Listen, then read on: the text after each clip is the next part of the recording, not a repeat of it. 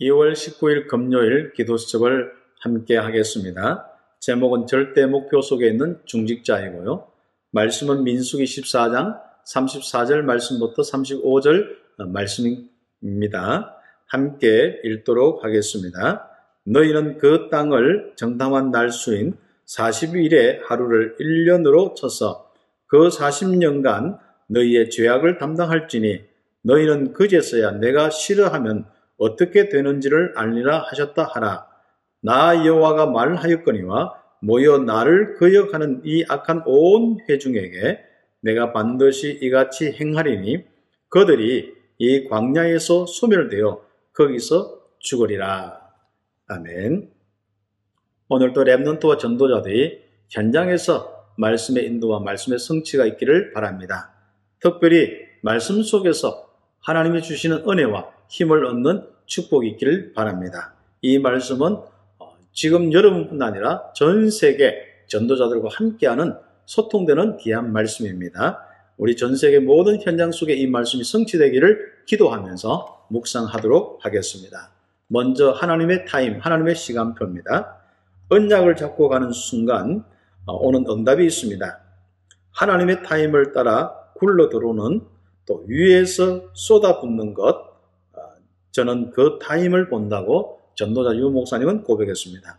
그래서 잡은 그 중요한 하나님의 시간표 언약이 237이요, 치유요, summit이라고 고백하며 또 지금 시간표에 하나님의 귀중한 이 말씀을 계속 우리에게 바로 전달시키고 있습니다. 이 세 가지는 성경의 핵심입니다. 처음부터 열방이 제일 끝에 모든 민족, 만민, 땅끝이라고 했습니다. 이것이 성경의 흐름입니다.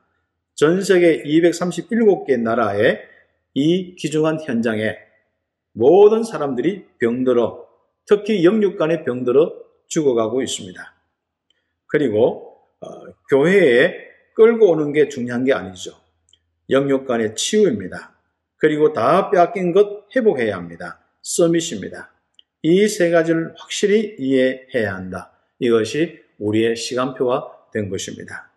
이것은 특별히 먼저 중직자가 앞서서 누려야 될 시간표입니다. 하나님께서는 랩런트들이 분명히 응답받을 것이지만은 우리 중직자들이 먼저 이 귀중한 237과 치유와 서비스의 응답을 받은 정인이 꼭 되겠습니다.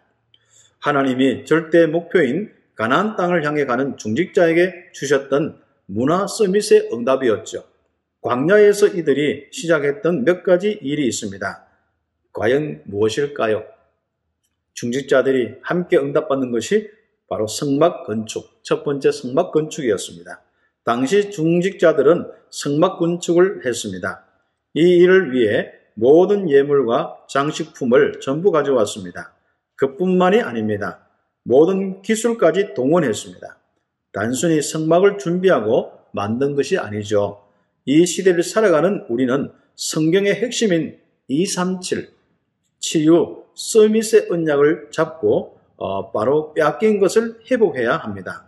이것이 지금 모든 중직자의 아주 중요한 어, 바로 축복이고 이것은 꼭 주님 귀중한 사명을 잡고 누려야 될 어, 바로 응답입니다.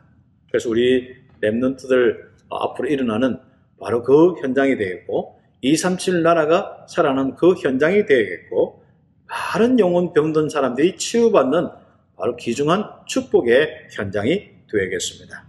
그리고 바로 두 번째 아멜렉과의 전쟁과 가난 정복의 축복을 먼저 중직자들이 받았습니다.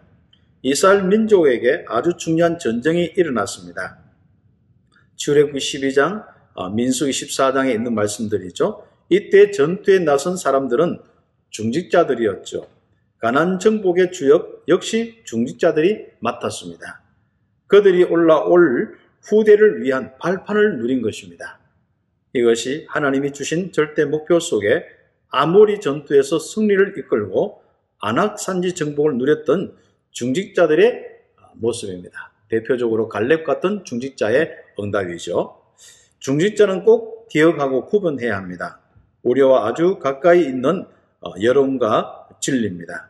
10명의 정당군은 갈 수 없다는 여론이었지만 진리를 가졌던 두 명은 지도자 모세에게 가나안 땅의 진실된 모습을 보고했습니다. 말씀대로 보며 말씀대로 보고한 것이죠. 그래서 우리가 말씀대로 볼 수 있는 눈이 있어야겠습니다.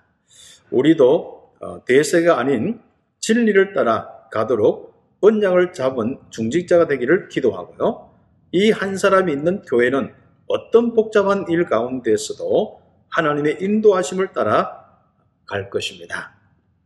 오늘 우리 절대 목표 속에 있는 우리 중직자들 참 귀중한 언약 속에 있는 것만 해도 감사한데 어, 여러분을 통하여서 우리 랩런트가 일어나고 또 그 랩런트들이 앞으로 세계 복음화의 축복을 누리게 될 것인데 먼저 모델이 되는 그 응답이 있기를 기도하겠습니다. 특별히 우리 중직자들이 이 시대의 시간표 237 치유 서밋 우리 현장의 응답, 응답의 현장 오늘 여러분의 가슴 속에 살아있는 축복이 있기를 바랍니다. 기도드리겠습니다.